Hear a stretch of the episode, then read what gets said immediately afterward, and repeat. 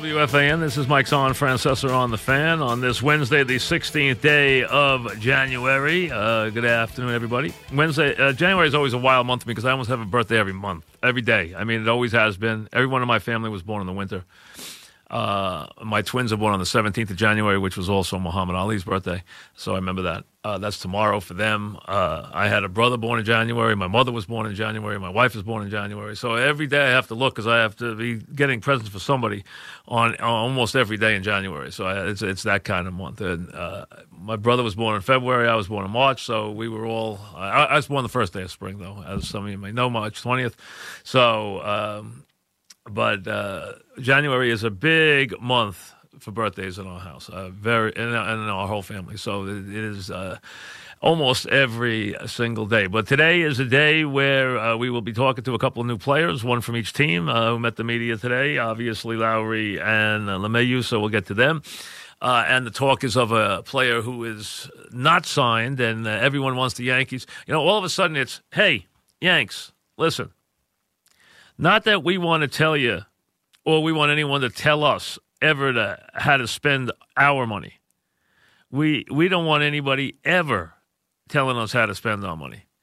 But when you can get Manny Machado for the wholesale by many of the fans' estimate and media's estimate of twenty five million a year, which you know I guess is not a is not a good day's work, but. Uh, wholesale 25 million.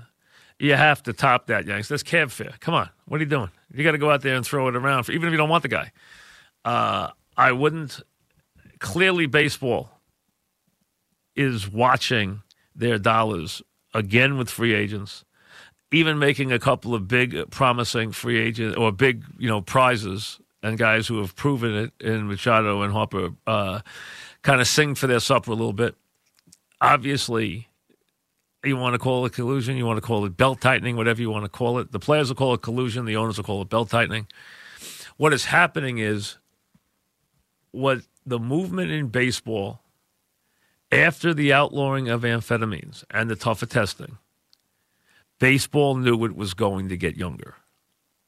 The move was going to be towards younger teams and developing farm systems and utilizing especially the international pool for players. And away from the idea of the eight to 10 year contract where the guy on the back of the contract has the kind of money that Miguel Cabrera has,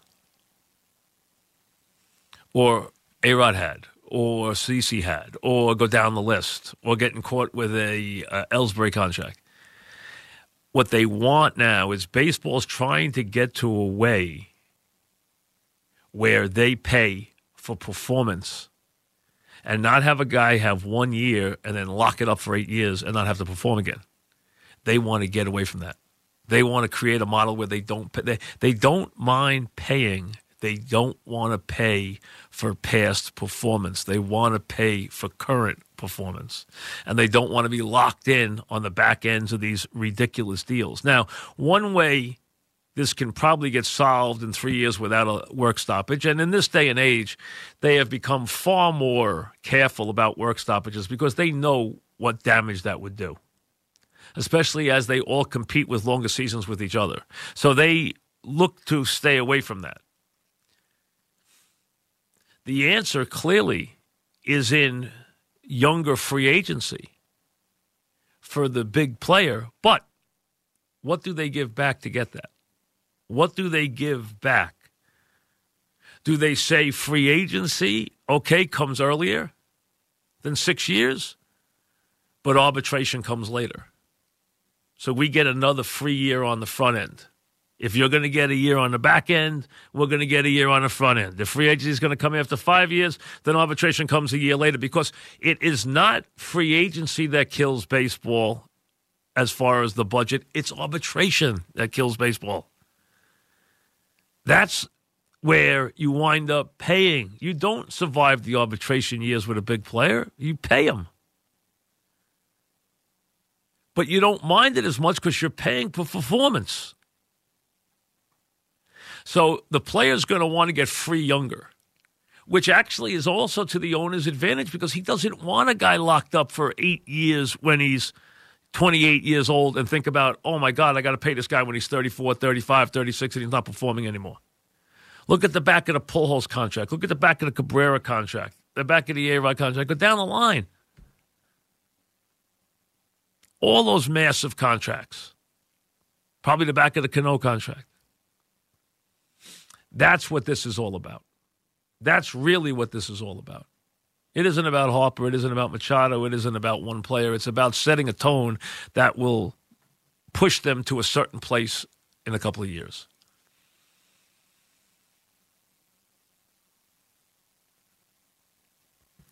Gregg Williams joins the Jets. I'd say it was a signing that has been greeted very positively by the rank and file. A very outspoken, a very confident, to say the least, maybe overly confident defensive coordinator. But it does say something about Gase. It says that he has some confidence in himself because you know what? A guy who doesn't have a lot of confidence as a head coach doesn't bring in a Gregg Williams. I think that's true.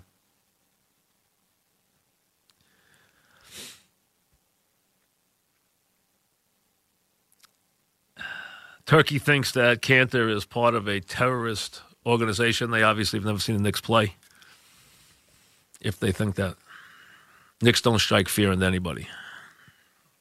So they'll be off in uh, London without him. But you know what? They've been trying to play without him for all season, so they might as well get used to it now. And give the Nets credit. You know what? He does a heck. You know, I've known their head coach since he was in high school. I watched him play in high school, and he was a scrappy high school player. You know what? And he's done a heck of a job with that team. They get no, you know what? They're, they're not. They get no attention, and I hate to tell you, but rightly so. But they, they don't. But you know what? They they play their hearts out. They really do. He does a heck of a job with that talent. Really, he, he's a very good developer of players. He really is. Good coach, good basketball guy. Does a very, very good job. And as we move towards, and I went and looked at the advanced forecast. The Sunday forecast does not look as ominous as originally thought from this standpoint. The field will be will be heated. It will be covered, then it will be heated. Number two, the winds are going to be less than four miles an hour at game time, but the temperature at game time will be somewhere around two degrees, is what they're. But there will not be a lot of wind. And the Pats have it right, which they usually do. And they say, you know what? It's good to be playing when it's cold because that means you're playing in January. And they're right. That matchup is a fascinating one. Now, the Chiefs have had Berry practice yesterday, which would be a very big addition for them if he could be Berry. I don't think he's Berry on one leg anyway. So, I mean, I think he's just Berry by name. But Berry, healthy Berry, is really big. And that game fascinates me on so many levels. I mean, it just does. I want to see the New England defense against the. I know what Kansas City's going to do. I can tell you that a mile away. They're going to press. They're going to play man to man. They're going to make them throw long. They're going to come up and play them, and then try to see if they can get the kind of pass rush they got against the Colts. How about the Colts firing their offensive? I mean, their offensive line coach. Now it's funny. Reich fired him and then said nice things about him, but he fired him, and they had a good year. They had a lousy last Sunday, but they had a good year. And he said they're not on the same page. So, you know, he was with the Giants once before. He could be back with the Giants again. That wouldn't be a uh, that'd be an upgrade. But he did a good job this year with that line until the last game. Last game didn't work out. They had a very good year with their line though until they got trampled by the by the Chiefs. And Belichick called the Chiefs dominant a nice compliment. Maybe he's just setting him up for the kill, but he did call him dominant. He can call Hill dominant because in two games, Hill has 14 catches and four touchdowns. So they might want to take care of him a little bit. I think it's 14 for 275 and four touchdowns in the two games he's played against them. So they might want to pay attention to the little guy, little fast guy.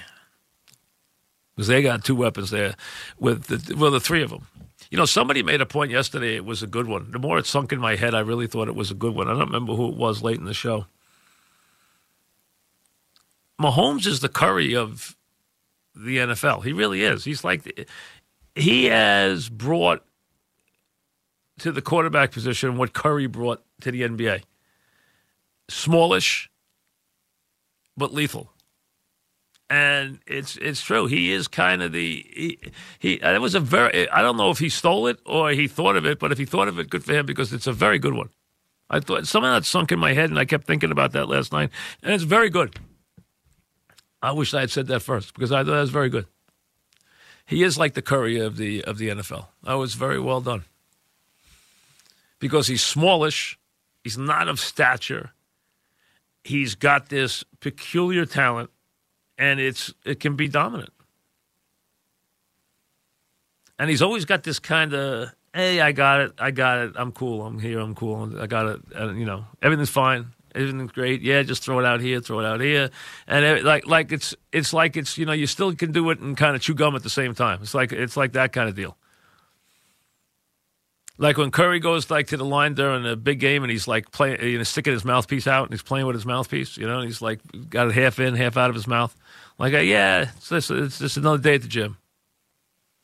It's one of those deals. But that was a good one. I like that one. So we got a lot to get to today. As we said, we'll have a Met and a Yankee. And if you think the Mets and Yankees are going to get back in, well, number one, I always told you never count the Yankees out till the guys are signed, sealed, and delivered because they're the Yankees. So, and as far as the Mets, they were never getting in. So the Yan- nothing has changed. The Yankees were never out because they're never out until the guy has a uniform on, and the uh, Mets are not in when you're going down that aisle. Mets don't go down that aisle. That's it. When they're in the store, you know the kids in the wagon, they don't go down that aisle. That's it. They just stay out of that aisle. They're like, no, we don't go in. We go in this aisle, this aisle. We don't go out. We don't go down that aisle. So that's the bottom. They're not going down there. And the Yankees are never out of anything. They can always come in with the uh, late swoon and write the check. So it's it, anything is possible with them. A lot to do today. Back after this.